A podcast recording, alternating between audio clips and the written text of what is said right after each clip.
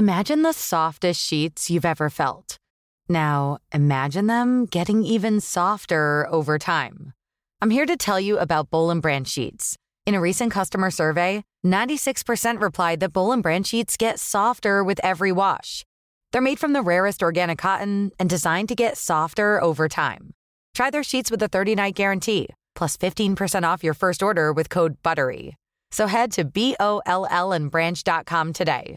Exclusions apply. See site for details. Hey, I'm Ryan Reynolds. Recently, I asked Mint Mobile's legal team if big wireless companies are allowed to raise prices due to inflation. They said yes. And then when I asked if raising prices technically violates those onerous two-year contracts, they said, "What the f*** are you talking about? You insane Hollywood ass."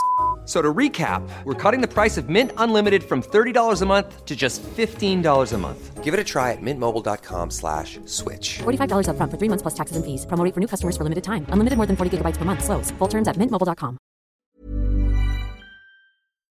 Varmt välkommen till Boomen Up-podden. Idag träffar vi frisören, youtubern och Sveriges största hårbloggare, Elin Johansson.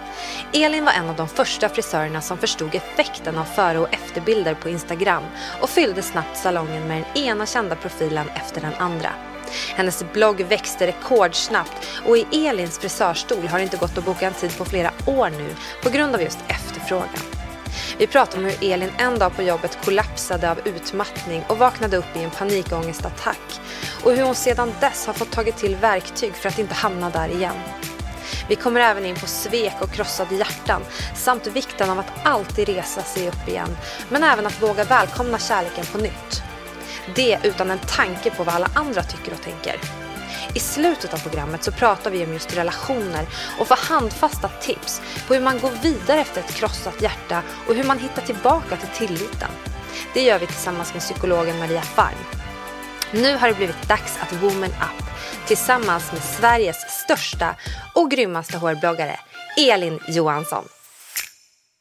Idag hälsar vi Elin Johansson välkommen till Woman Up-podden. Jag vill klappa händerna.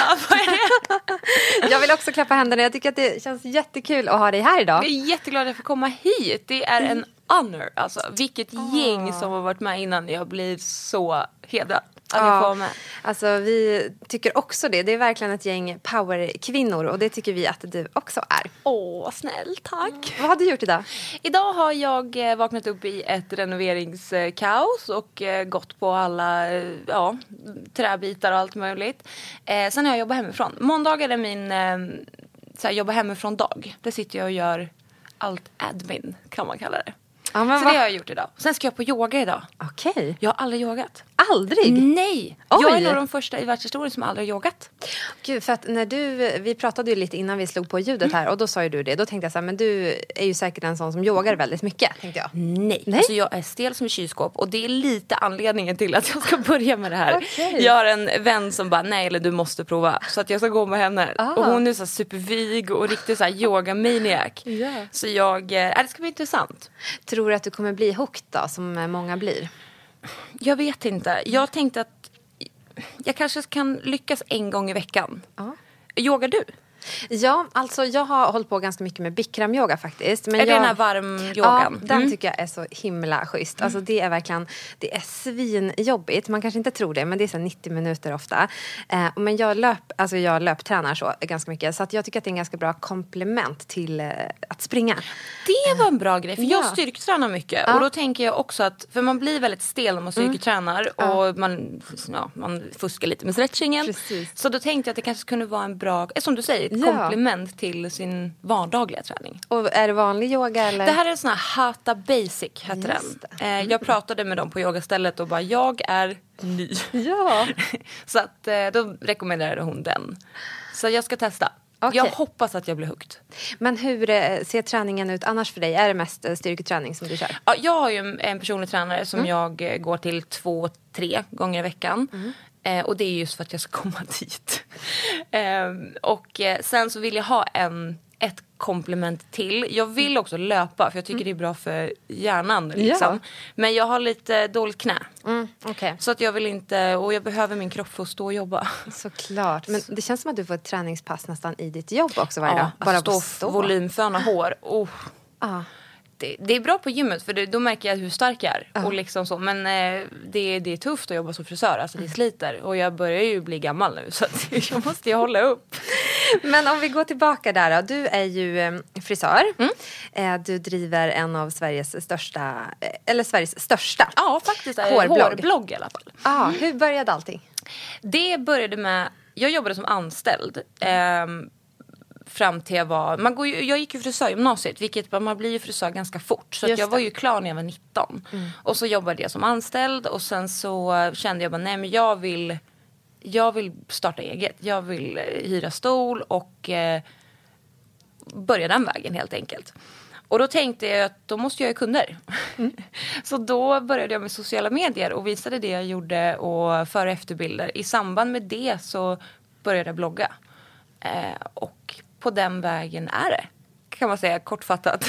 Och du var ju nästan en av de första som, liksom, eller som jag minns det i alla fall, som började ha ut såna här före och efterbilder. jag, jag hade ju sån timing. Ja, du hade När verkligen folk bra är på intervjuer annars så frågar så här, hur lyckas man? Och jag bara, alltså förlåt men det är timing. Alltså det är timing och hårt arbete såklart. Men jag kom in, det är lika som bloggarna som har hängt med, liksom, till exempel som Isabella Löwengrip. Hon är ju liksom, och Kinsa, har ju hängt på så länge och de är ju sjukt grymma. Men de började också i den rättan tid. Så om jag skulle starta en blogg idag, alltså uh, jag skulle nog inte ens ge mig på det tror jag. Nej, och, och det har ju hänt väldigt mycket de senaste åren. För nu känns det som, jag tror att det är någon så här, var tredje ung tjej har ju typ en blogg. Ja men alltså jag läste att man kan plugga till att bli youtuber. Det, är helt Det var ju genialiskt. Ja, det, det, är, det är genialiskt. Verkligen som du säger det. För det är ju ändå många som livnär sig på det. Det är ju ett nytt ja. yrke. Och alltså, våra bloggare och influencers som det kallar det idag Mm. blir våra svenska kändisar. Och som verkligen åker runt i världen och visar upp Sverige på något sätt. Jag tycker det är skithäftigt. Är Men du är ju också en influencer. Hur, hur känns det och hur är det att vara det? Och veta att man ändå kan påverka andra och ha så stort fönster utåt. Jag har typ inte förstått det än, tror jag. För, för, för mig så är jag typ en frisör. Och sen så skriver jag om det och lite av mitt liv. Så jag, jag har nog inte riktigt förstått det än. Det enda jag kan eh, kom, påminnas om det, det är när jag kanske skriver någonting som jag tycker, lägger en åsikt eller om jag tipsar om någonting och mina läsare skriver tillbaka och uppskattar tipsen eller när man får en connection med sina läsare. För har man inte den, då tror inte jag känner att man känner att man kan påverka eller att man påverkar andra. För jag tror att det går ihop lite med, jobb, med frisörjobbet. Där gör jag en hårfärg som, någon, som jag får en bekräftelse direkt att de tycker är fin. Och om jag skriver ett inlägg och får bekräftelse om att det inlägget är bra, då är det lite samma sak. Förstår du vad jag menar? Absolut. Så jag, jag tror att det är så jag försöker tänka. Men det är svårt att tänka att man ändå påverkar folk med det man skriver på nätet. Men kan inte folk, ändå för du har en ganska stor Youtube-kanal också, så komma fram på gatan och såna här saker? Jo. Eller gör eh, folk sånt fortfarande? Ja, eh, fast då pratar de mest om typ min fästman. Varför vill de prata om honom då? Jag vet inte, här har jag kämpat i tio år för göra fina hårfärger och det enda folk vill prata om det är min ring eller min förlovning. Varför då? Ja, jag vet inte. Eh, För att den var så sjukt eh, spektakulär kanske? det var ju nog det, det, ja, det var ju det sjukaste jag tror jag någonsin har varit med eller har varit med om och sen det jag har läst om. Ja, Eller, ja. Jag förstår inte hur han lyckades. Nej, eh, inte jag heller. Jag har ett ganska taskigt förflutet när det kommer till kärlek så jag tror att det kanske är lite därför Mm. också att folk bara, men gud okej. Det här var ju ändå någonting häftigt liksom. Ja. Men Och eh, på ska- fyllan kommer folk fram mycket. Ja, de gör det. Speciellt med Youtube. För om jag står på Sturecompagniet då kan jag få bara “Gissa som jag känner dig”. Ja, men Så tycker du att det är kul eller? Jag tycker det är jättekul. Jag tycker att människor är det roligaste jag vet. Ja. Och jag, det, jag jobbar ju med det. Alltså med kunder och sådär. Så jag, jag, jag tycker det är bara kul. Och vi ska komma tillbaka till, eh, till eh, din fästman lite senare. Men, Åh, nej. eh, jag skojar. och ditt ex faktiskt också. Men eh, fy hur ser en vanlig dag ut i ditt liv? Jätteolika. Eh, jag försöker ha eh, tre gånger i veckan på salong. Och ehm, det resterande försöker jag, eh, jag försöker samla alla möten till exempel på en och samma dag. Eller jag försöker göra event på en och samma dag så att jag inte hattar omkring. För det tar så mycket tid att ta sig från ett ställe till andra och, och sådär. Så att veckorna ser väl kanske lite likadana ut. Tre, fyra dagar på salong och resterande dagar antingen administrativ framför datorn, spela in YouTube eller gå på möten eller event. Eller det, det är jätteblandat. Men det är det jag älskar också. För att det gör att när man är på ett ställe så saknar man det andra.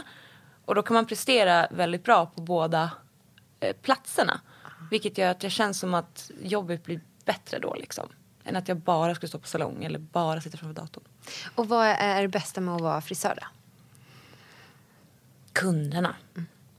Sen är det tror jag så här, om det är frisörer som lyssnar på något sätt så tror jag att man känner igen sig att det är någonting i kroppen som händer när du får vara kreativ på en annan människa. Eller alltså, för mig handlar det väldigt mycket om personen, inte bara håret. Alltså, jag kollar ju mer på dina ögon än ditt hår egentligen under hela behandlingen.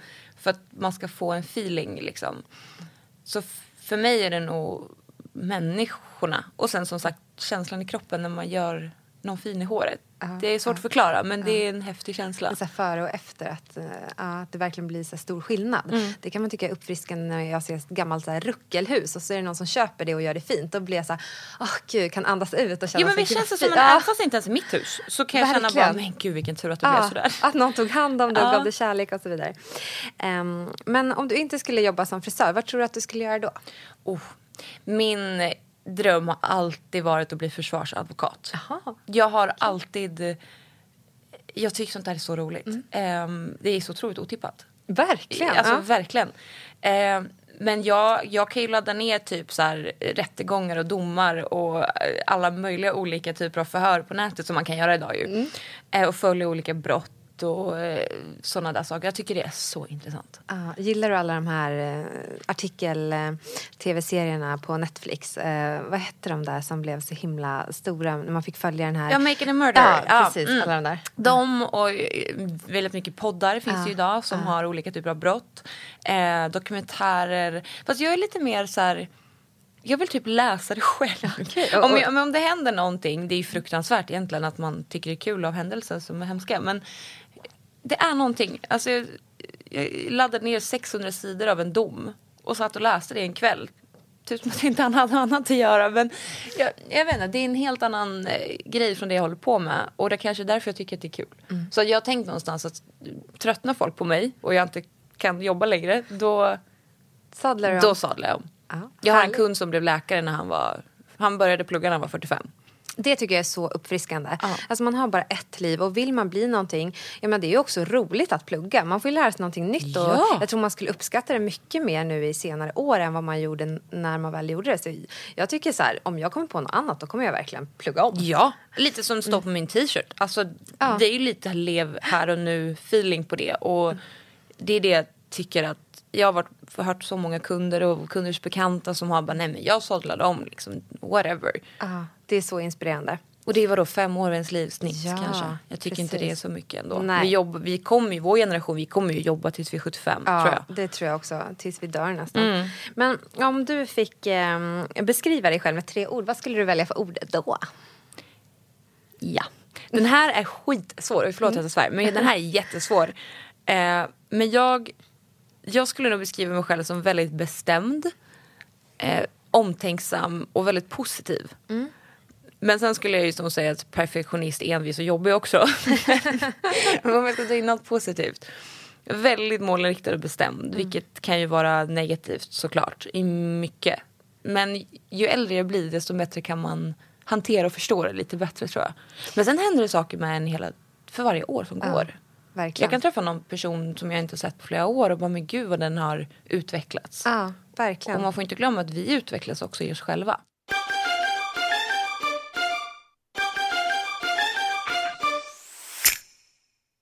Men eh, den här målmedvetenheten, alltså att du är så driven. Hur kan det ta utlopp i ditt liv? Hur märker du av det? Jag märker av det för att jag alltid vill vara duktig. Det, och det tar jag med en typ nedtonad röst för att jag känner nästan att det är, ett, det är lite fel på ett sätt. Och har ju bidragit till ganska mycket smärta. Men jag har liksom vuxit upp med att jag vill alltid vara duktig. Jag vill att folk ska tycka om mig. Jag vill att folk ska tycka att jag gör något bra.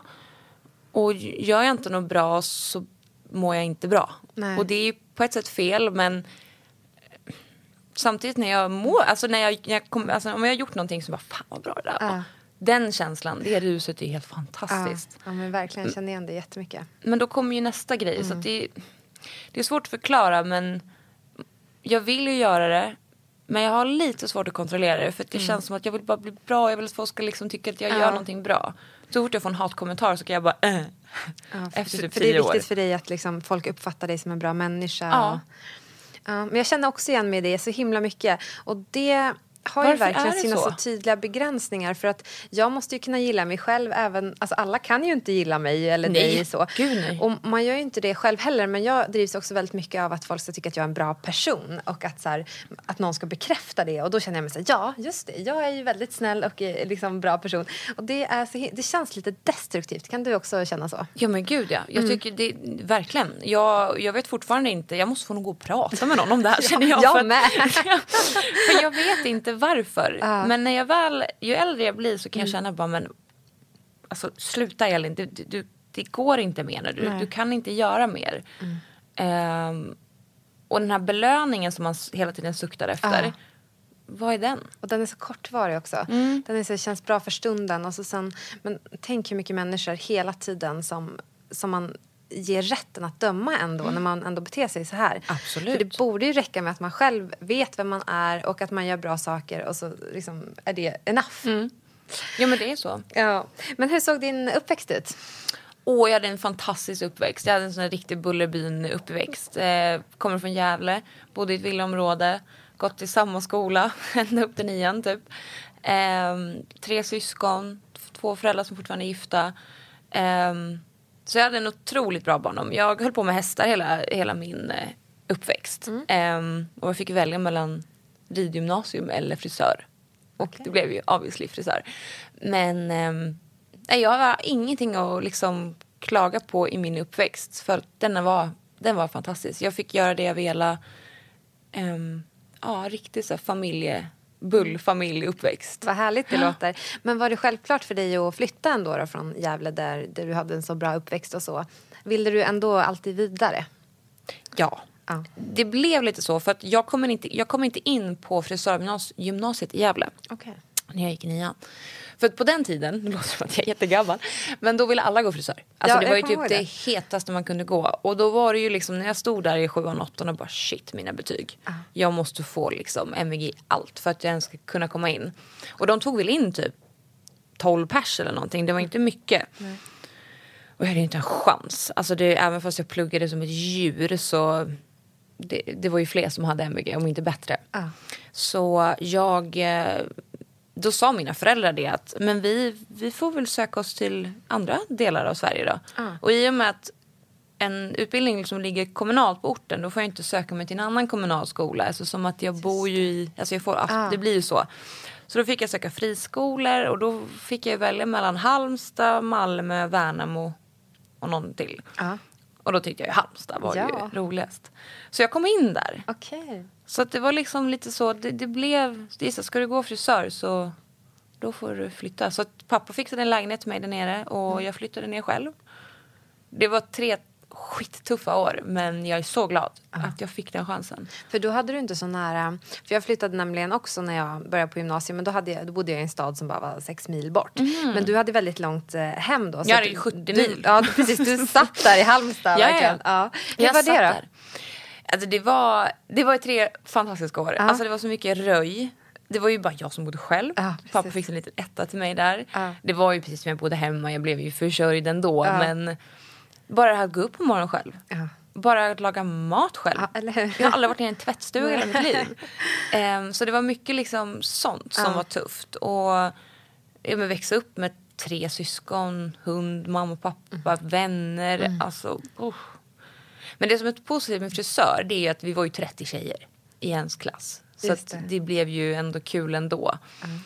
Men första Men, året där, ja. men det var jättejobbigt. Var det inte mycket intriger och sånt också? Det känns som i den åldern att det Oh. skulle kunna vara mycket. Gud, jag tror hela Halmstad hatar mig om jag ska vara helt ärlig. Man tog varandras pojkvänner till höger och vänster och man, eh, vad är man, 15, 16, Ja, ja, 17. precis. alltså, jag har faktiskt inte varit nere i Halmstad sedan dess. Nej men alltså det är av den anledningen till att jag tror folk hatar mig där. Men har du några vänner kvar då från gymnasiet? Eller? Nej. Nej. Nej, eller jag har lite vänner som jag träffade där men som Mm. inte gick i min klass. Okej. Som, eh, eh, som, jag, som bor här i Stockholm då. Men eh, Annars, jag tror jag hatar där nere. Okej, och sen så flyttade du till Stockholm då, Ja, direkt sen efter? så, eh, det var väl anledningarna att jag blev hatad för sen hittade jag en kille där nere. som inte riktigt var, ja.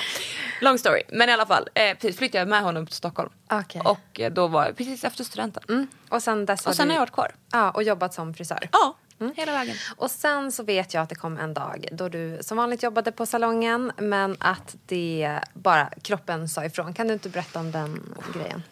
Ja, det är tre år sedan nu kanske. Ehm, jag hade precis ehm, blivit egen. Jag tror jag hade kanske jobbat ett år.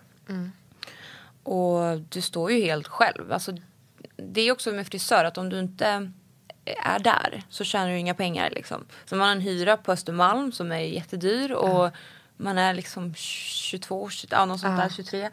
Ehm, så det var tufft och då hade jag precis börjat med sociala medier. Just på den tiden tjänade jag inte så mycket på bloggen så jag kände att nu måste jag jobba som frisör. Och samma sak där som vi pratade om, att jag ville att folk skulle tycka om mig. Jag tyckte att jag var duktig, var bra och jag fick alltid höra men du är så ung, du är så ung, du är så ung. Det har jag hört hela mitt liv att jag är ung. Så Skitförbannad jag. Ehm, men sen så jobbade jag så mycket. Jag jobbade sex, sju dagar i veckan. Från jag gick upp till, ja gick och la men det var verkligen hela tiden.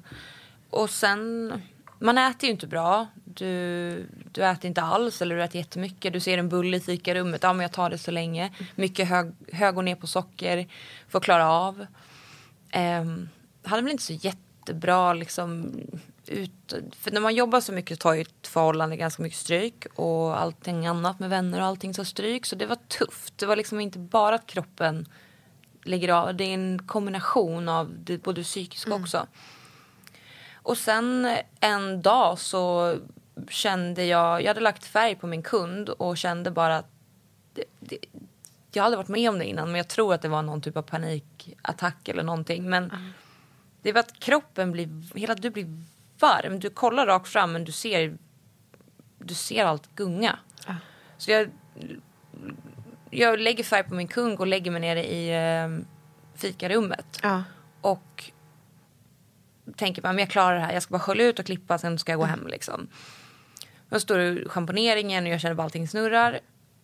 Och sen klipper jag igen. Jag vet inte hur jag lyckades klippa. Alltså jag har ingen aning hur jag lyckades klippa. Men jag står och fönar och där känner jag att fönen, jag ser fönen bara bom, släpps handen. Alltså jag, alltså jag, jag kollar på min hand och bara bom, säger det bara. Och sen så flyger jag åt ena hållet. Och, Och då, svimmar. Och svimmar av. Och allt bara flyger. Eh, sen vaknar jag upp av någon typ av, liksom, alltså någon sån, jag vaknade upp av någon sån grej. Jag bara blodsprängda ögon och bara andas liksom upp i hals. Alltså det var det, det, var det läskigaste jag alltså, varit med om. Ehm, Förstod du vad som hade hänt? nej, Nej. nej, jag, jag, jag, nej. Jag satt där ett tag, alla var ju så involverade och gulliga och gav mig vatten och försökte liksom, ja. Men jag åkte ju in ehm, och det första de säger på sjukhuset bara, nu tar vi ett graviditetstest. Ah, och det här är ändå tre år sedan. Det är Ja, men om det är fyra år sedan då, kanske. Ja, tre, fyra år sedan. Ja. Alltså det, det, var det, de, det var det de kunde säga liksom. Men eh, ja, sen fick jag ta massa tester. Och eh, det var väl, alltså det enda fysiska de sa det är väl att jag hade ganska, alltså blod och hjärtat var lite stressat. Det var ju högt blodtryck och så.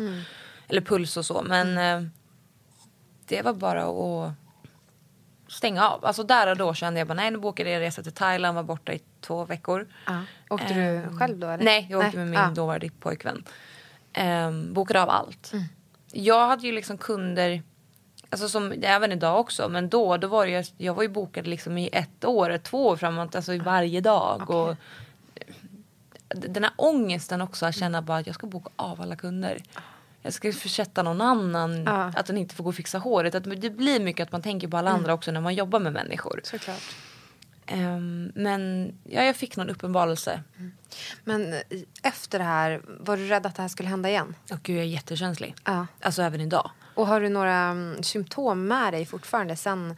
För det här kan man ju ändå kalla en, ja, att du gick in i väggen ändå. Ja, alltså det måste jag tycka. Sen är det så, jag var ju ändå ganska bra att jag tog tag i det på en Ja. gång. Hade jag bara hade jag bara skitit i det och fortsatt ändå. Då tror jag nog att det hade blivit som det kanske är idag för många att man bara rullar på liksom. Precis. Men för mig blev det sån otrolig käftsmäll och jag kände att det, det kan inte vara så här liksom.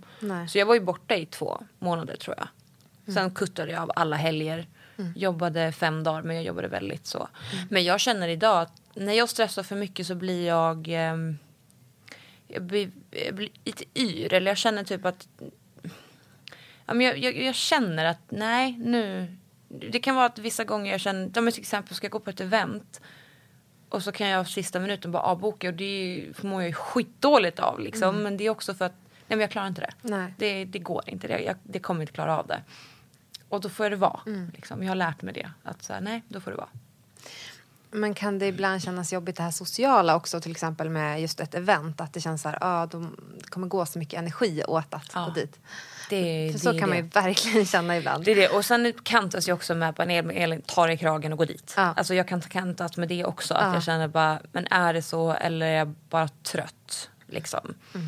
Men jag tycker jag ändå har lärt känna mig ändå själv ganska väl. Så att jag kan skilja på det. Mm. Men sen också har jag gjort skit, jättestora förändringar när det kommer till schemat. Som till exempel, det är en anledning att jag kör tre dagar i veckan. Mm. Och sen början på veckan, slutet på veckan hemma och jobbar framför datorn. Jag allt har alltid en timme, en och en halv, eller en halvtimme till en timme längre på varje kund. Mm. För att jag måste få typ sitta ner, ta en kaffe Mm. och gå på nästa sen. Ehm, ingen stress. Även om det är effektivt inte är så smart. Men jag, bör, jag måste det.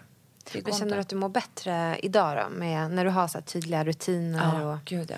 Därför den jävla renoveringen tar ju, helt- tar ju ett koll på mig. Men hur länge ska ni renovera nu då? Ja, jag tror nu kanske det kommer ta ja, två veckor till kanske. Ja. Och hur Ja. länge har ni renoverat? I två veckor. Ja, Så ja. att, eh, vi har ju bott på hotell. ja just det. Som folk bara, åh men gud det är så mysigt och lyxigt. Jag bara, nej, jag vill hem.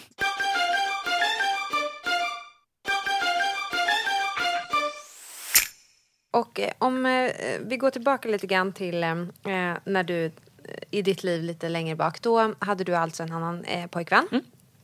Och så eh, vi som följde dig, eh, gjorde jag också.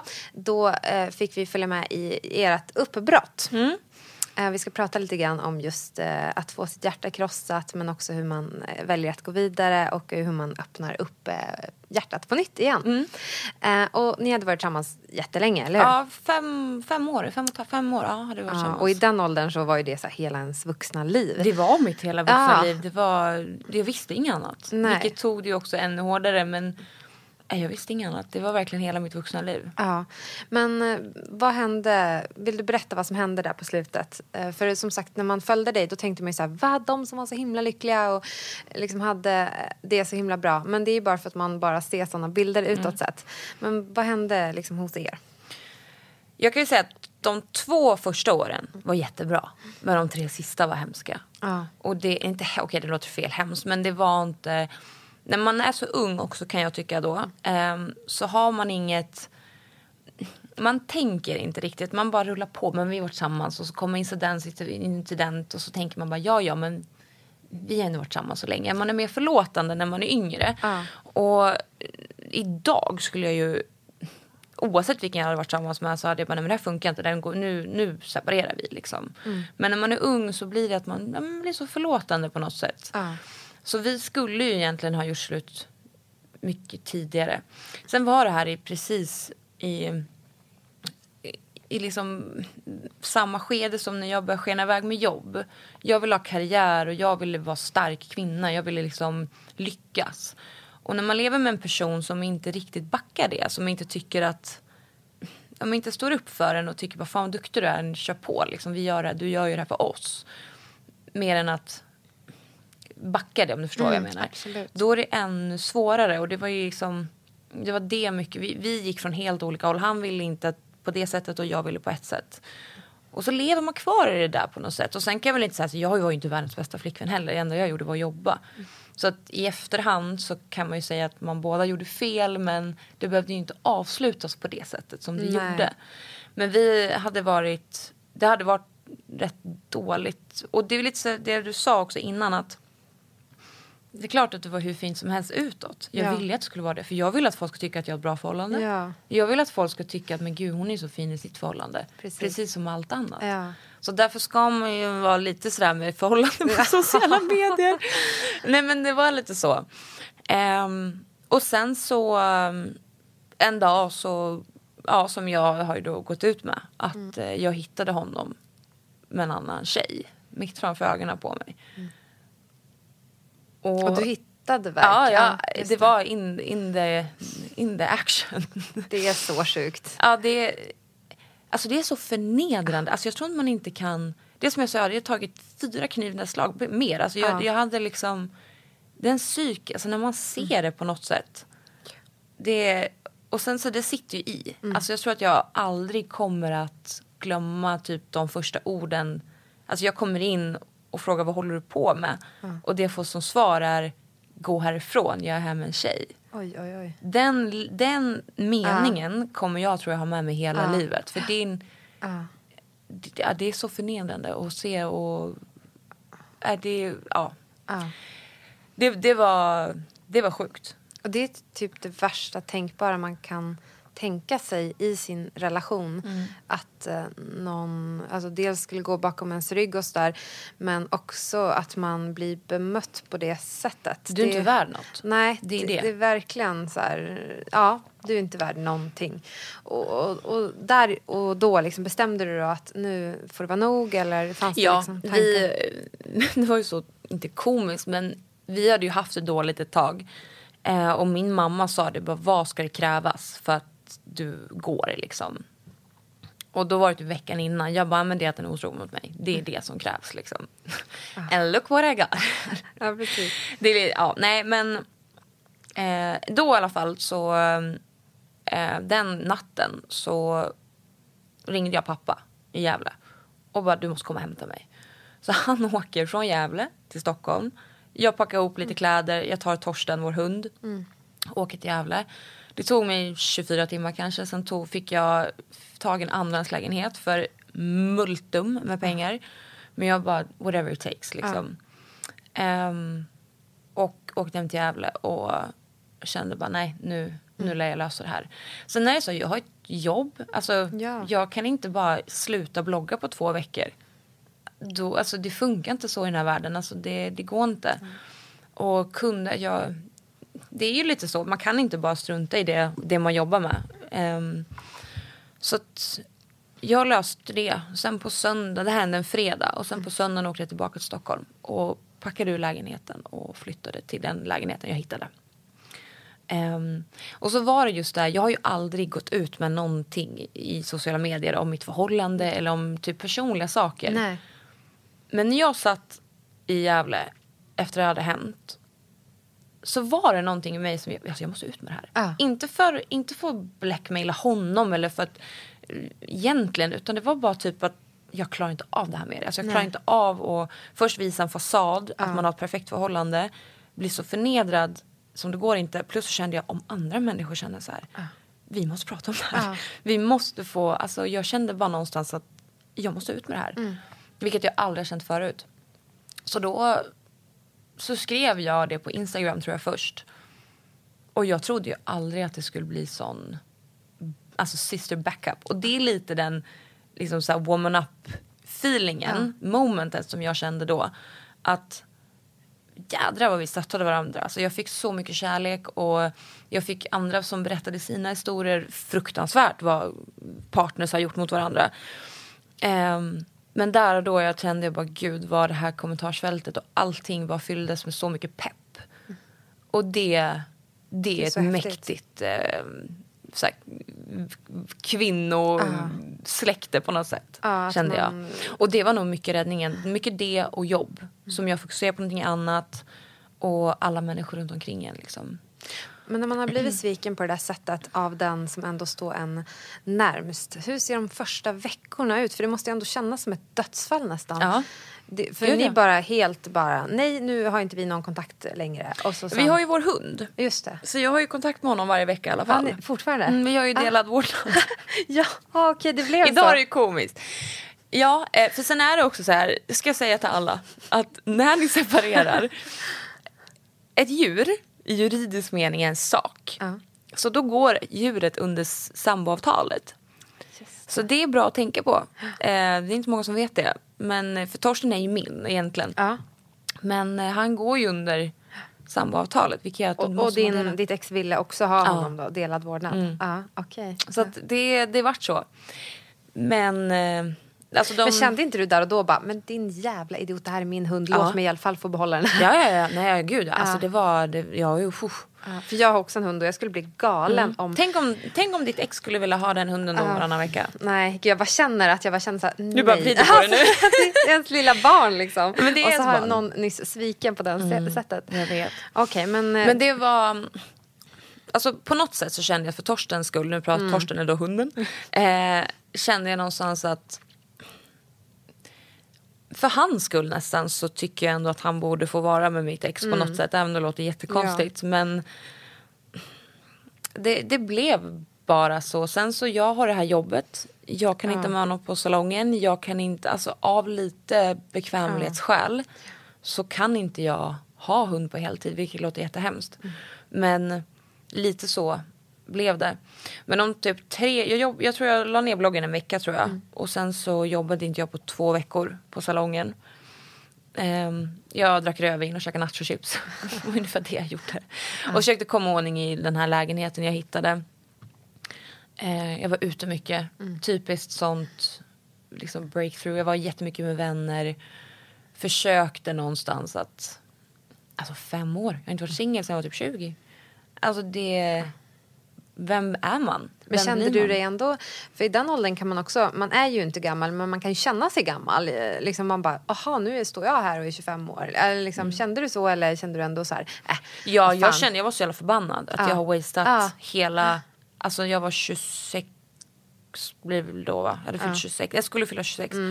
Ehm, jag har varit arg. Ja. Och idag, det är därför lite av att jag, lite det mottot jag har, att leva här och nu och försöka fokusera på idag.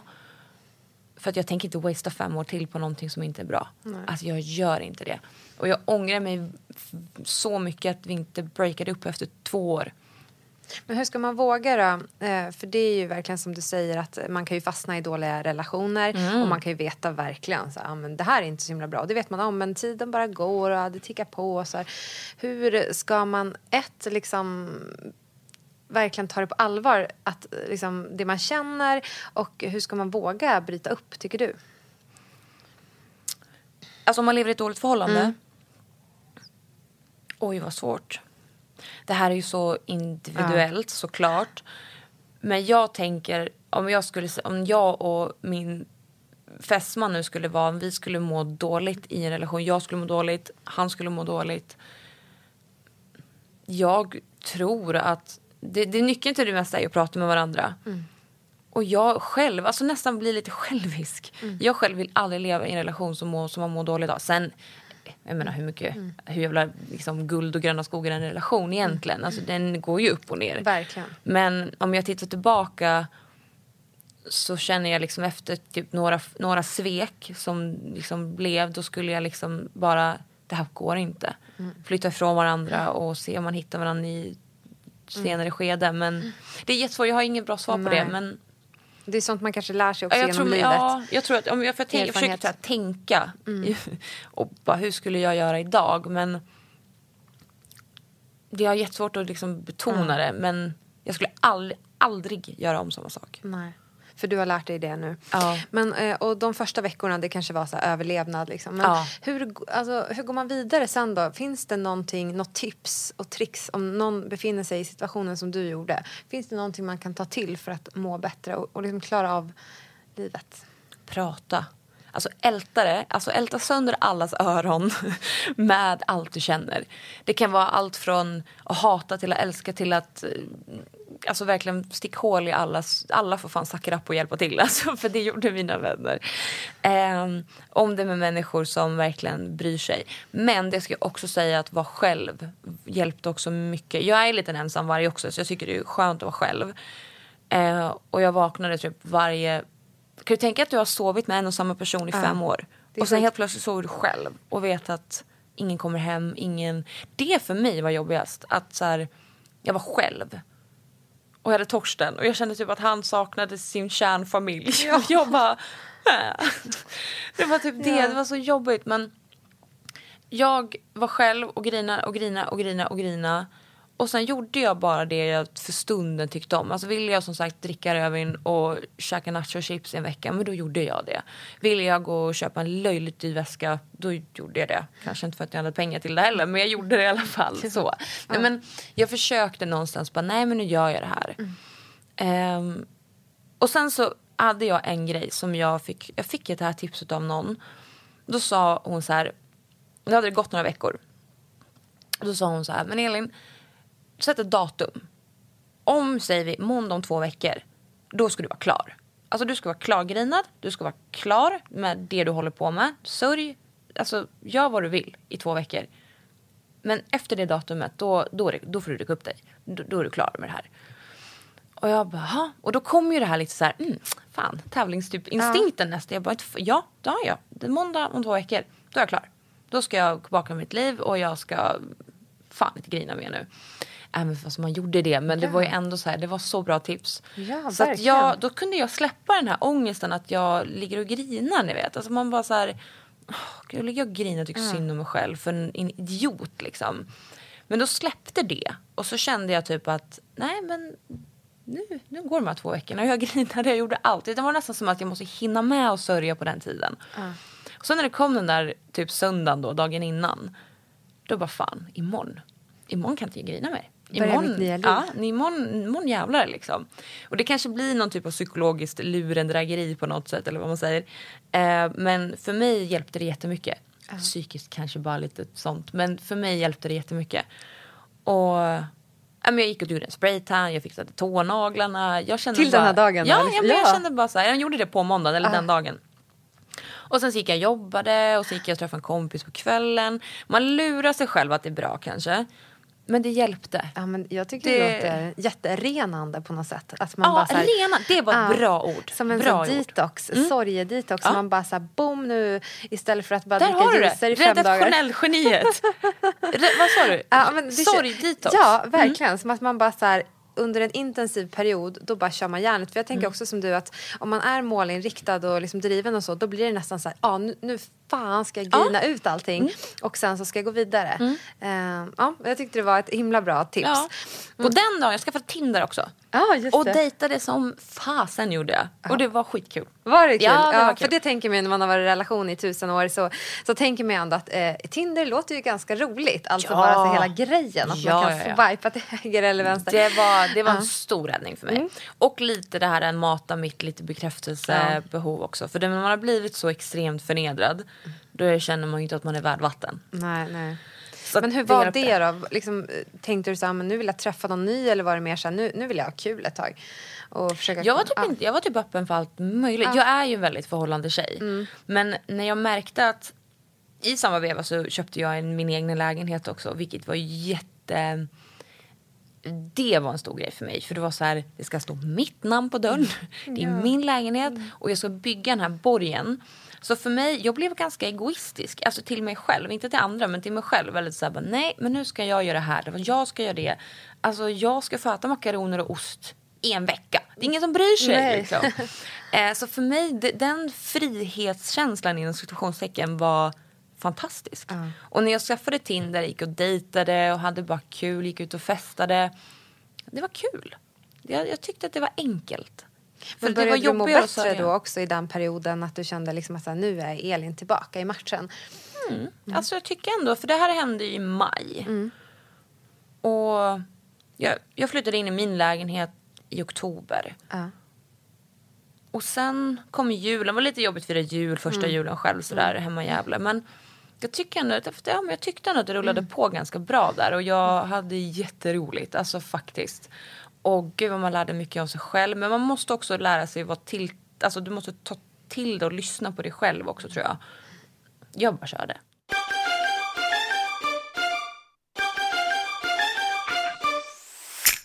Men sen eh, mm, så ga- ganska snabbt efter så träffade ju du ändå din eh, nuvarande fästman, eller Ja, hur? ja. Ganska snabbt säger jag, men det kanske ändå var ett år senare. Ja, det va? Typ på pricken ett år. Ja. Ja. Eh, och hur gick det till då? Hur liksom, när man ändå har varit med om ett sånt stort svek så känns det som jättesvårt att våga lita på någon igen. Kände du någonsin så? Alltså det här låter ju så cheesy men jag har ju värsta fairytale storyn. Nej men ehm, jag hade ju dejtat ganska mycket och jag hade egentligen känt typ noll. Alltså jag, jag killar för mig och det här att någon ska komma in i mitt liv igen det, det var så långt borta. Jag klart man har känslor men Ja. det var inte så att jag kände bara åh han vill jag vara med. Jag hittade fel på alla. Ja. Och det, så fort det inte passade mig så jag bara nej, gå härifrån. Jag var väldigt så. Eh, men sen så träffade jag André. Eh, vi började skriva med varandra på Tinder. Vi träffades på Tinder. Ehm, och när jag bara, alltså, och sen gick vi direkt över på Instagram, pratade vi på Instagram. Ehm, och när jag bara skriva med honom. Imagine the softest sheets you've ever felt. Now, imagine them getting even softer over time. I'm here to tell you about Bowl and Branch sheets. In a recent customer survey, 96% replied that Bowl and Branch sheets get softer with every wash. They're made from the rarest organic cotton and designed to get softer over time. Try their sheets with a 30-night guarantee, plus 15% off your first order with code BUTTERY. So head to B-O-L-L and branch.com today. Exclusions apply. See site for details. Ryan Reynolds here from Mint Mobile.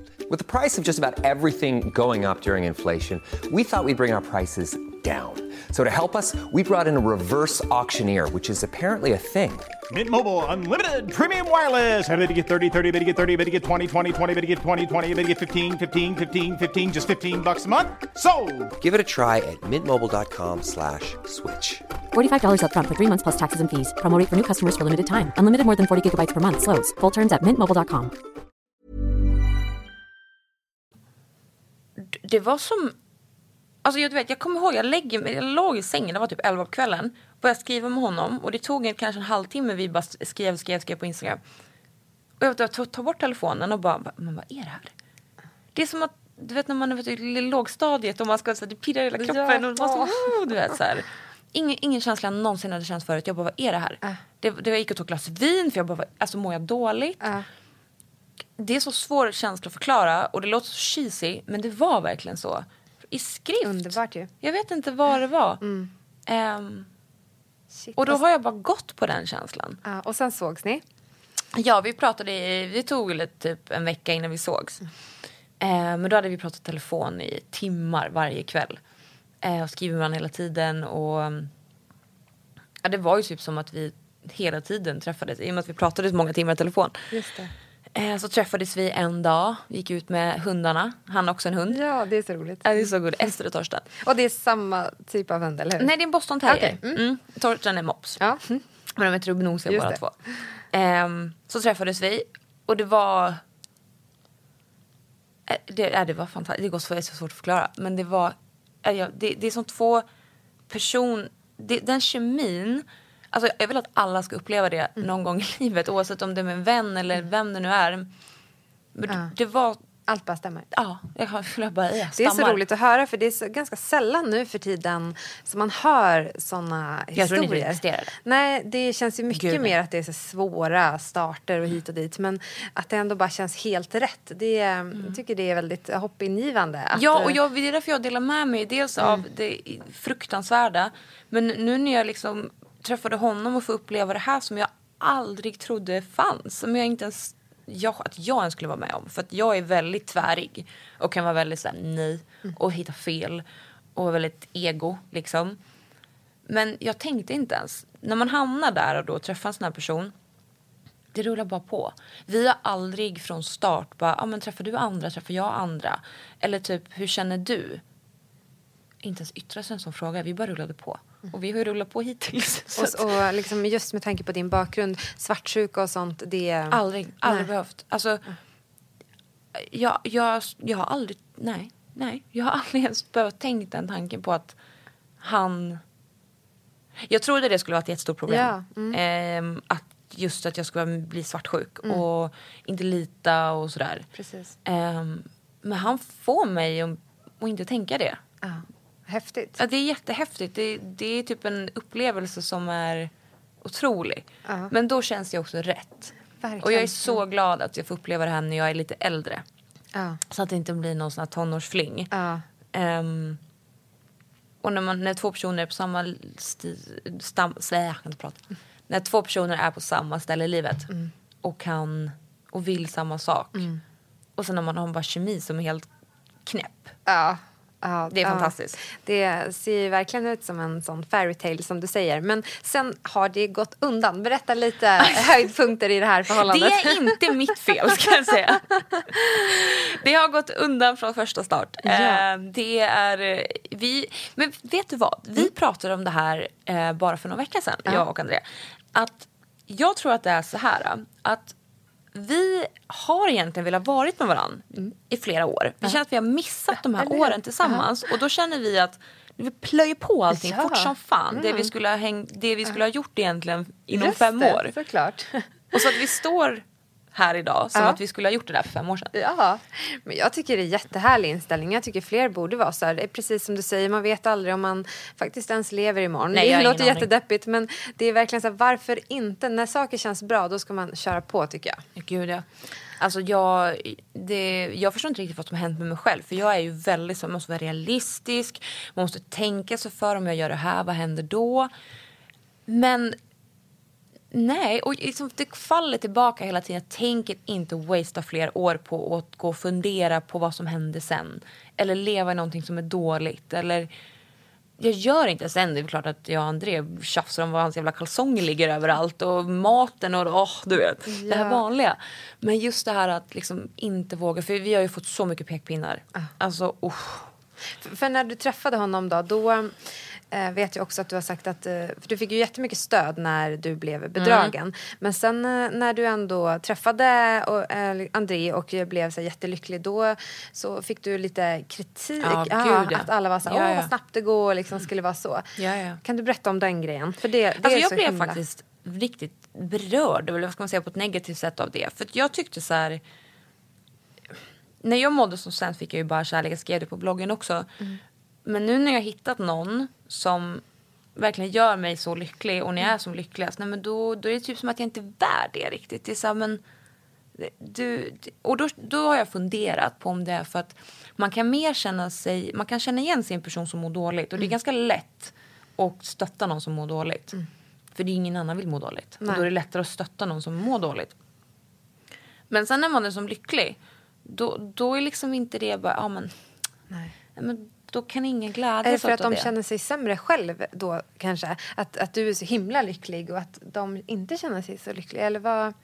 Jag vet inte. Nej, att man jämför Kan sig så vara. mycket med andra och att man tycker att det är orättvist kanske. Att det är så här miss Ja, alltså många, många andra läsare backade ju upp och hjälpte mig där lite. Mm. Bara, men det är bara avundsjuka och sådär. Och, jag, och det som jag tror jag skrev när jag var där i Paris också. Jag bara, alltså hade jag sett det här på frieriet, jag hade blivit skitsur. Jag hade nog inte skrivit en hela kommentar men jag hade bara, så jävla nun. Men jag hade erkänt att jag varit avundsjuk. Ja. Men, men tycker folk att det är för att ni har varit för snabba? Är Jag tror därför? Mm. det. Och jag, med all rätt så förstår jag det. I och med att hur samhället är uppbyggt på något sätt så, så ska allt ta sig sin tid och sin ruta. Mm.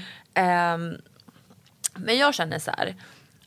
Jag gör allting men jag kan ta mig ur det om jag vill. Ja. Jag ska inte skaffa barn, Precis. det skulle jag inte göra för jag är Nej. inte- ingen baby person. Nej. Men jag tänker bara, äh, vi, vi kör liksom. Så länge det känns bra så kör jag. Och det är nog lätt att sitta och säga men pröva. Verkligen. För att det, det, det löser sig.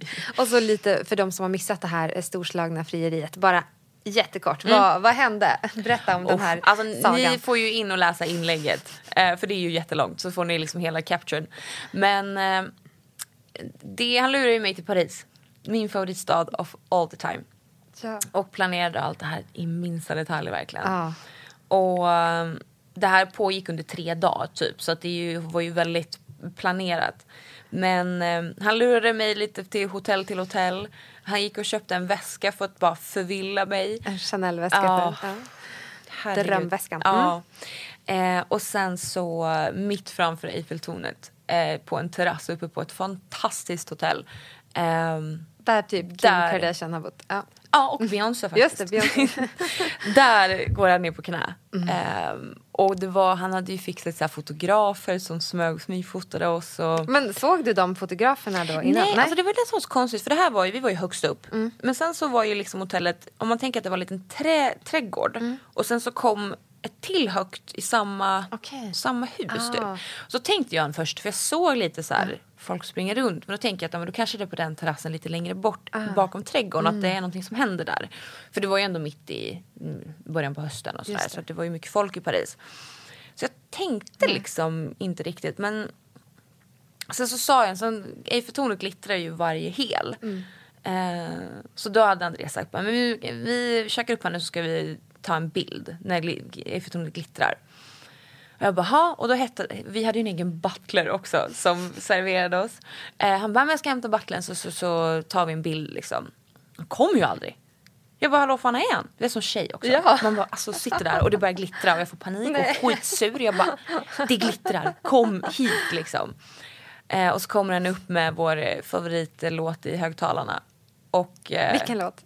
Ed Sheerans. Ja. Eh, Och Beyoncé. Ja, och Beyoncé. ja. Precis. Ehm, hänger av sig kavajen och sen vart det typ svart. Alltså jag hade alla lösenfransar låg bland blombladen och det var, det var mäktigt. Det var helt otroligt.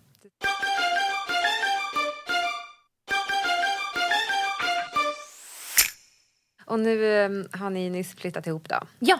Just det, och ni håller på att renovera den här drömlägenheten. Ja. ja berätta lite om den också, och bröllopet. Ehm, ja, bröllopet, vi ska gifta oss i Italien. Eh, och André är väldigt så här, nej det ska gå ett år, så är det bara. Ja. Eh, jag, hade ju inte, jag hade ju kunnat vänta till två år, för mig gör inte det någonting. Liksom. Men för det blir väldigt mycket. För att det är som att jag skrivit lite också på bloggen att när det händer så mycket saker, oavsett om det är bara positivt, så är det otroligt påfrestande också. För att det är så att du ska nästan ha tid att vara lycklig också. I Verkligen. saker och ting som är jobbiga. Alltså det, Ja. det blir nej, bara det att, ja men lite som jag hörde av dig att du ska också gifta Ja. dig. Planeringen är ju också jättejobbig. som tur är så har Ah, vi en bröllopskoordinator och thank God. Ja, du rekommenderar det alltså? Ja, men jag är inte så här giftastypen egentligen. Alltså, jag, nej men jag är inte, eller jag tycker inte, om du vet om någon bara, ah, men vilket bestick ska vi ha? Alltså för mig är det så här, Skitsamma. I don't give a shit. För Ah, att det. Men lite så, det är klart Ja. det ska vara fint men det är inte så att jag bryr mig om en kvist ligger åt ena hållet eller andra. Ehm, så att jag, ja, hon får sköta det. Ja, vi säger ja och nej och betalar typ till det vi Ja, gör. har du någon att rekommendera eller? Vi, um, vi har anlitat Fanny Stav. Okej. Eh, jag tror till och med hon gjorde Kinsas och eh, Bellas bröllop. Hon är fantastisk. Hon är okej. grym. Hon är så sharp. Och hon eh, verkligen står ut med att jag svarar på mail 18 veckor för sent. och typ allt annat. Eh, vi köpte ju också lägenheten för att vi har ju två hundar. Eh, vi, jag har så mycket saker. Jag jobbar hemma. Vi kände någonstans att nej, nu, nu river vi av det på en gång också. Ja, och, och nu har ni bott ihop på hotell då några veckor och så snart flyttar ni in i den här nya lägenheten. Ja. Eller vi har flyttat hem. Vi flyttade hem igår. Ah, okej. Så, så nu Nu- bor ah. vi ju i det här Ja, renoveringskaoset. just det, det är så det är. Så. Ehm, Mm. så vi har ju bott på hotell i 11 dagar, Ah. 12 dagar. Så det var ju inte skitkul. Men Ja. Men, eh, och hur, alltså, det måste ju ändå vara lite så här, fortfarande så här, nypa sig i armen. Eh, liksom, att nu bor du här med din fästman, du Ja, gifter dig snart. Och det är ändå så här inom loppet av så kort tid. Hur liksom, eh, kan du ta in allting som händer? nej. Nej. Jag tänkte lite så här, vad ska jag göra sen? Ja. jag ska verkligen poängtera det, inga barn. Det, där, den grejen, för det har jag fått förfrågan. Du vill inte ha några barn? Nej, alltså, eller Mm. jo, fast inte de närmsta fem åren. Hur fan gammal är jag då? Ja. 32. Ja men det är ju, alltså är inte det typ normalt? Så Jo, men är det väl- 32 till 34 Hur första hand. Eh, 30, så att jag känner liksom också så här. Har du stress? Vad sa du? Har du För någon barn? barnstress? Eh, alltså så här, eh, jag har alltid tänkt så här, ungefär som du då. Alltså, kanske första barnet vid 32. Mm. Men sen när man kommer över 30, då, alltså det händer, i alla fall händer det för mig, att då börjar jag tänka så här, ah, okej nu har jag 11% mindre chans att få eh, barn. Ja, just det. Eh, och sen efter 33 så blir det typ 30% mindre. Alltså jag tänker lite så här, men för, att, för mig har alltid så här, karriär varit jätteviktigt och det har varit jätteviktigt. Jag har bott utomlands i många år och liksom fått gjort allt det jag har velat göra så. Och sen så vill jag absolut gifta mig innan och så där. Och vi har ju också hund och katt och så här hus. Men i alla fall, men nu känner jag ändå så här, men man kan ju inte bara bestämma heller. För hade jag fått bestämt då hade jag så här, ja men det klockslaget när jag fyller 33 liksom. Men, men verkligen har det blivit så här, men jag kan ju inte bestämma och man kanske måste försöka ett tag.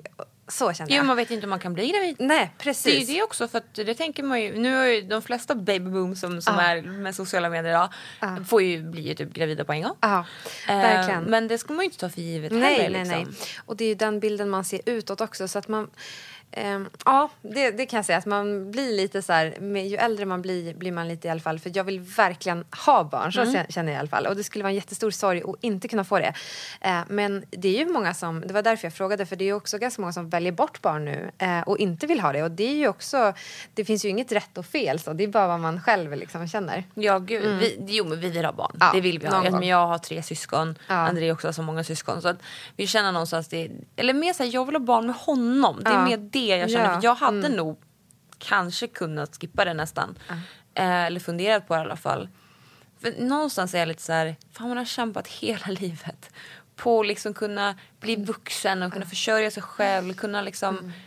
jobba så mycket och sen ska jag då offra, det låter jättekonstigt, men det för ett barn. Ja, och det, det, det, där tänker jag lite grann. Men ja, vi, just på det här, vad ska vi göra sen? För nu har vi plöjt av allting. Precis. Ehm, men då tror jag sa det till André att nej men vi njuter av det vi har gjort. Vi får resa, ta hand om oss själva. För barn, alltså vad det kommer att påverka ett förhållande. Ja. Mm. Ehm, Ja, men så är och det ju verkligen. måste man vara starka. Och, Ja. Och det blir så man har ju ett rätt härligt liv. Så kan man ju känna att man, det är allt, eller jag känner i alla fall så att man kan resa så mycket hela tiden och man har hela tiden sin frihet och man kan träna när man vill och såna här saker. Det är fantastiskt. Ja precis, man har ett rätt gott liv. Och det känner man ju så här, ha inte få sova någonting och du vet hela tiden ha eh, någon som skriker och så där ett tag i alla fall. Eh, så det känns ju verkligen så här, hatten av för alla som klarar det Ja, men jag är bra. så, alltså, jag är Ah. så eh, imponerad Ja, av med. eh, folk som har karriärer eller, eller nej, bara de som har barn överhuvudtaget. De som klarar av det. Alltså de som står där på fredagskvällarna och ska handla godis med ungarna efter jobbet. Jag, bara, alltså, jag vill bara typ pussa dem på handen och bara, ni är så jävla grymma. Ja, men det är typ hjältar faktiskt. Ja, så faktiskt. känner jag. Ehm, och vad är det bästa med, med André då? Oj. Det är att han, alltså han får mig att skratta så mycket. Och han, han är så trygg och lugn. Och väldigt, ett väldigt bra komplement till mig. För jag är ju hetsens av allt. Jag är ju rätt hetsig. Och han är... Ja, men skulle jag tänka på Andreas skulle jag tänka trygghet. Otroligt mycket kärlek. Han är en extrem romantiker. Och är det är härligt. Han är underbar. Ja, det eh, låter verkligen som det. Jag har aldrig träffat honom, men han låter ju som en toppenkille.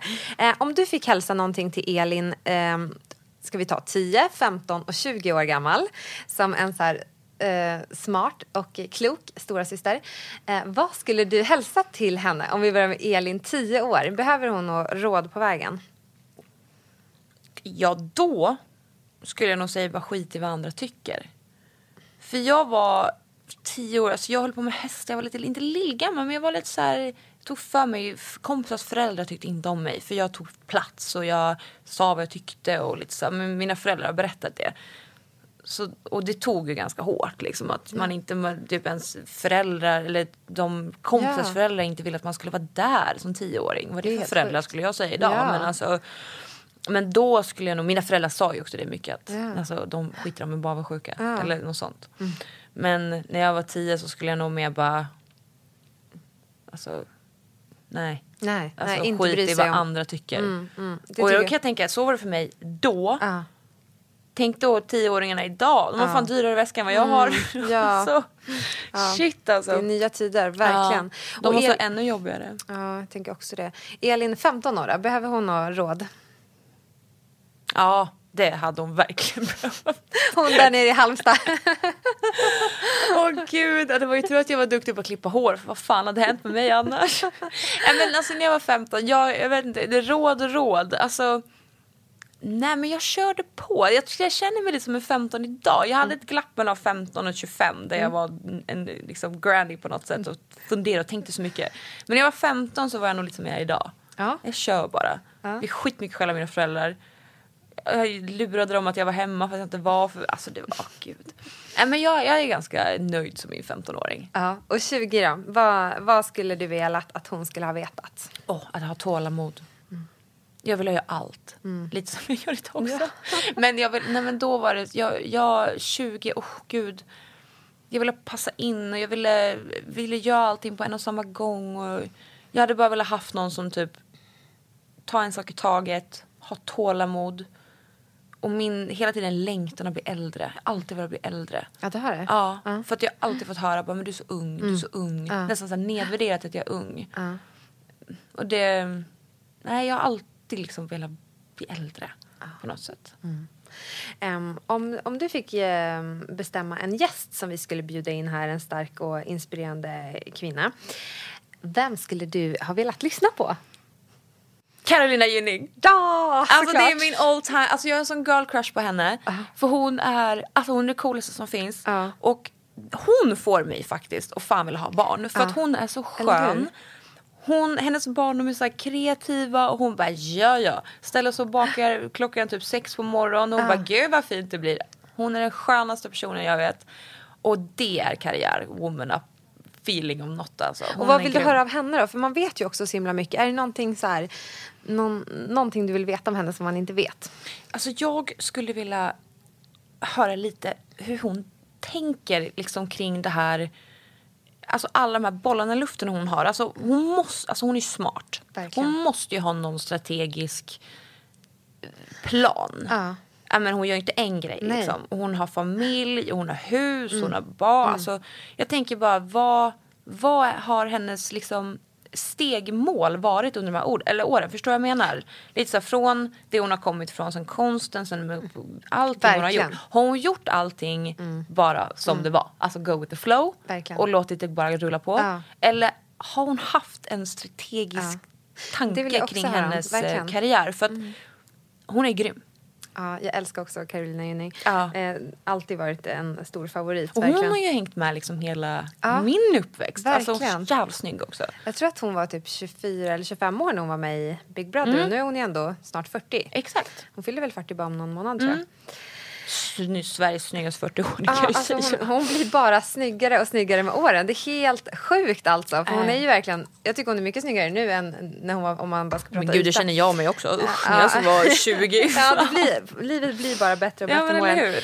Ehm, om du fick eh, dela med dig av ett motto, ett livsmotto eh, som vi också ska trycka upp på t-shirtar som sagt och eh, sälja och hela vinsten går till Kvinna till kvinna som är en organisation som jobbar för kvinnliga rättigheter över hela världen. Vad skulle du vilja att det ska stå på den här t-shirten?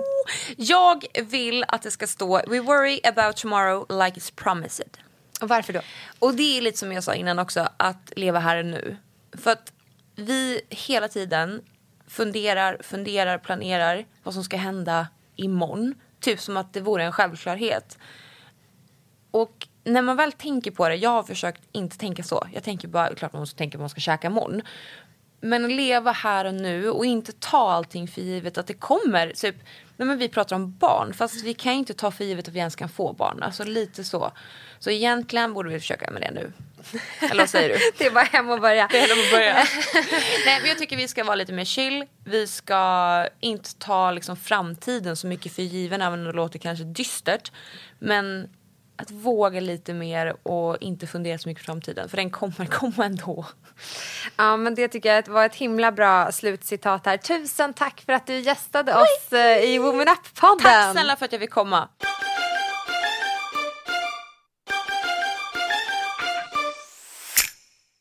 Och då välkomnar vi återigen psykologen Maria Farm.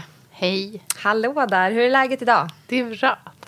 Härligt. Eh, nu har vi nyss lyssnat på Elin Johanssons avsnitt här. Och jag går direkt på min eh, första fråga som, eh, som jag tänkte höra med dig om. Eh, hon beskriver ju en kväll där hon står på salongen som vanligt och jobbar. Eh, När benen helt plötsligt viker sig under kroppen. Och hon vaknar upp i en panikångestattack. Vad är det som händer i kroppen när den reagerar på det här sättet? Och bara stänger av. Ja, det, det, är ju, eh, det måste ha varit otroligt obehagligt. Eh, verkligen. Och jag, Verkligen. Det, eh, det händer ju att vi svimmar faktiskt eh, vid sån här hög stress eller ångest och oro. Men det är inte särskilt vanligt skulle jag vilja säga. Eh, så att det säger någonting om att hon hade gått länge. Eh, och varit alldeles för nära en gräns. Det, det tycker jag när det reagerar så, så starkt. Um, vid hög stress eller panik så kan kroppen så att säga, det kan ju ha funnits andra skäl också till att hon svimmar naturligtvis. Hon har sovit jättelite och slarvat med mat och så länge. Men, men eh, vid väldigt hög ångest så kan faktiskt kroppen till slut så att säga, dumpa blodtrycket så plötsligt eh, för att få ner hjärtfrekvensen då som skenar så att vi, att, eh, att vi faktiskt svimmar. Men återigen, det är väldigt, väldigt ovanligt. Så, att, eh, så att det är ändå, ja det säger någonting om, det var förmodligen en kombination av flera faktorer då, i hennes fall. Att hon under en längre tid hade ja, gått för nära gränsen av vad hon, vad hon klarade helt enkelt, både kropp och psyke. Och till slut drog kroppen så i bromsen att hon föll i backen helt enkelt. Och om någonting sånt händer en, vad, vad är det första man ska gå igenom? Och så här, kolla upp med en själv? Ska ja. man åka till sjukhuset eller ja, ska man gå till en psykolog? Jag skulle vilja säga det. Alltså det, det, när, om, om, om något sånt här dramatiskt händer då skulle jag verkligen rekommendera att ändå, precis som också hon gör, jag tror att det är många spontana reaktion, uppsök somatisk vård, alltså sjukhuset eller akuten. Därför det, det, eh, du behöver ju utredas, man behöver kolla om det är någonting också eh, fysiskt fel. Jag har ju träffat jättemånga klienter genom åren som haft lite liknande upplevelser med kanske mer att man tänkt att de fått en hjärtattack till exempel. Det är inte så ovanligt vid panik då, för då rusar ju hjärtat. Eller att de eh, ja, håller på att bli galna som de säger. Alltså känslan av att, att, eh, att eh, en stark overklighetskänsla, yrsel, eh, världen bara snurrar. Att det, det är väldigt obehagligt. Man kan tro att man kanske en stroke eller att det är någonting och sådär. Och de allra flesta har ju, har ju varit fullt friska. Eh, men jag brukar ändå rekommendera klienter som pratar om starka fysiska symptom att faktiskt också gå och göra en läkarundersökning. För att kropp och psyke är komplext och samverkar. Ehm, och saker som kan påverka vår psykologiska hälsa är till exempel rubbning i sköldkörteln. Ehm, alltså att vi har en underproduktion där. Det kan man bli eh, nedstämd av. Eh, många kvinnor har ju en stark eh, B12-brist eller järnbrist. Eller många, men eh, en del som kommer till mig i alla fall. Eh, och de kanske behöver terapi också, så är det ofta. Men de behöver ju dessutom eh, kolla sina värden och ehm, få upp energin där också. Så jag skulle nog, vissa starka fysiska symptom, åk och kolla dig hos en läkare. Sen tar du gärna kontakt med en terapeut eller psykolog. Ja, det var ett bra tips. Men eh, då kommer vi bara in på en sak till som jag undrar över här med Elin. Mm. Hon beskriver ju att, hon, eh, att allt går väldigt bra. Hon får jättemycket nya kunder. Mm. Hennes sociala kanaler ökar um, i stor takt. Och hon känner sig ändå så här, det går så bra nu. Och jag tror jättemånga kan känna igen sig i det och jag kan känna igen mig i det. Att när allting går bra så så kan, eller man stannar inte upp och tänker att jag är stressad utan mer att man bara kan jobba hur mycket som helst. Um, hur ska man tänka då i såna här bra perioder? I och för sig mm. sov hon ganska dåligt och åt mm. lite dåligt så. Mm. mm.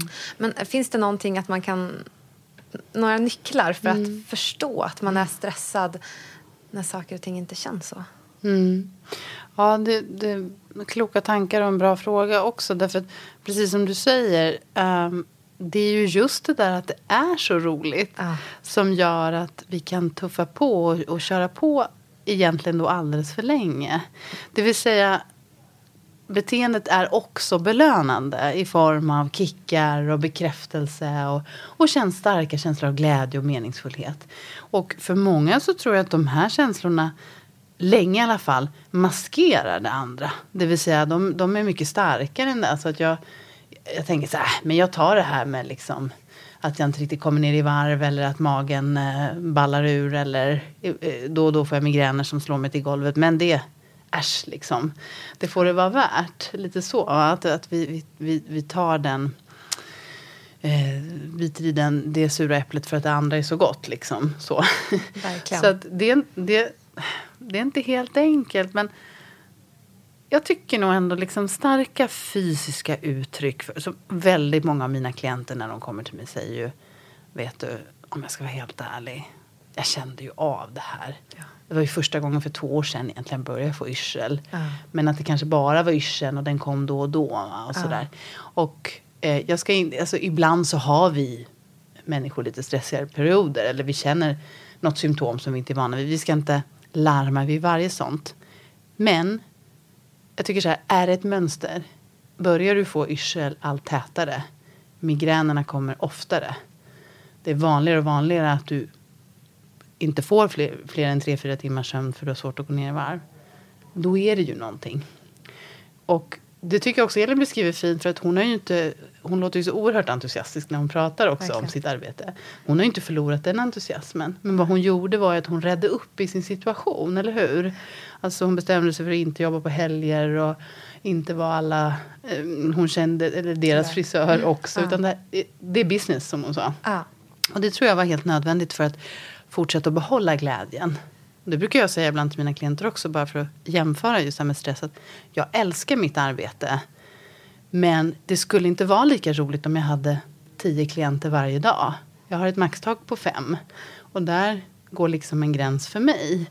Så det, det handlar inte om det är roligt eller inte, utan det ska fortsätta vara roligt länge. Eh, jag hade tänkt fortsätta med det här Precis. hela livet. Och det är väl samma för Elin. Hon vill Verkligen. vara verksam i detta och då måste man ta hand om sig. Det är ett faktum. Verkligen. Mm. Klokt.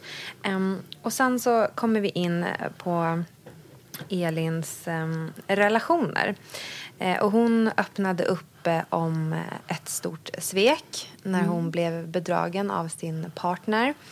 Em, och ja, man kunde följa med den resan lite från, från tidigt stadie och till att hon har nu träffat en ny partner. Då. Och hela den resan. Eh, hur kan man öva på att förlåta någon efter ett så stort svek som hon var med om? Ja, det är bra. Det är en bra fråga.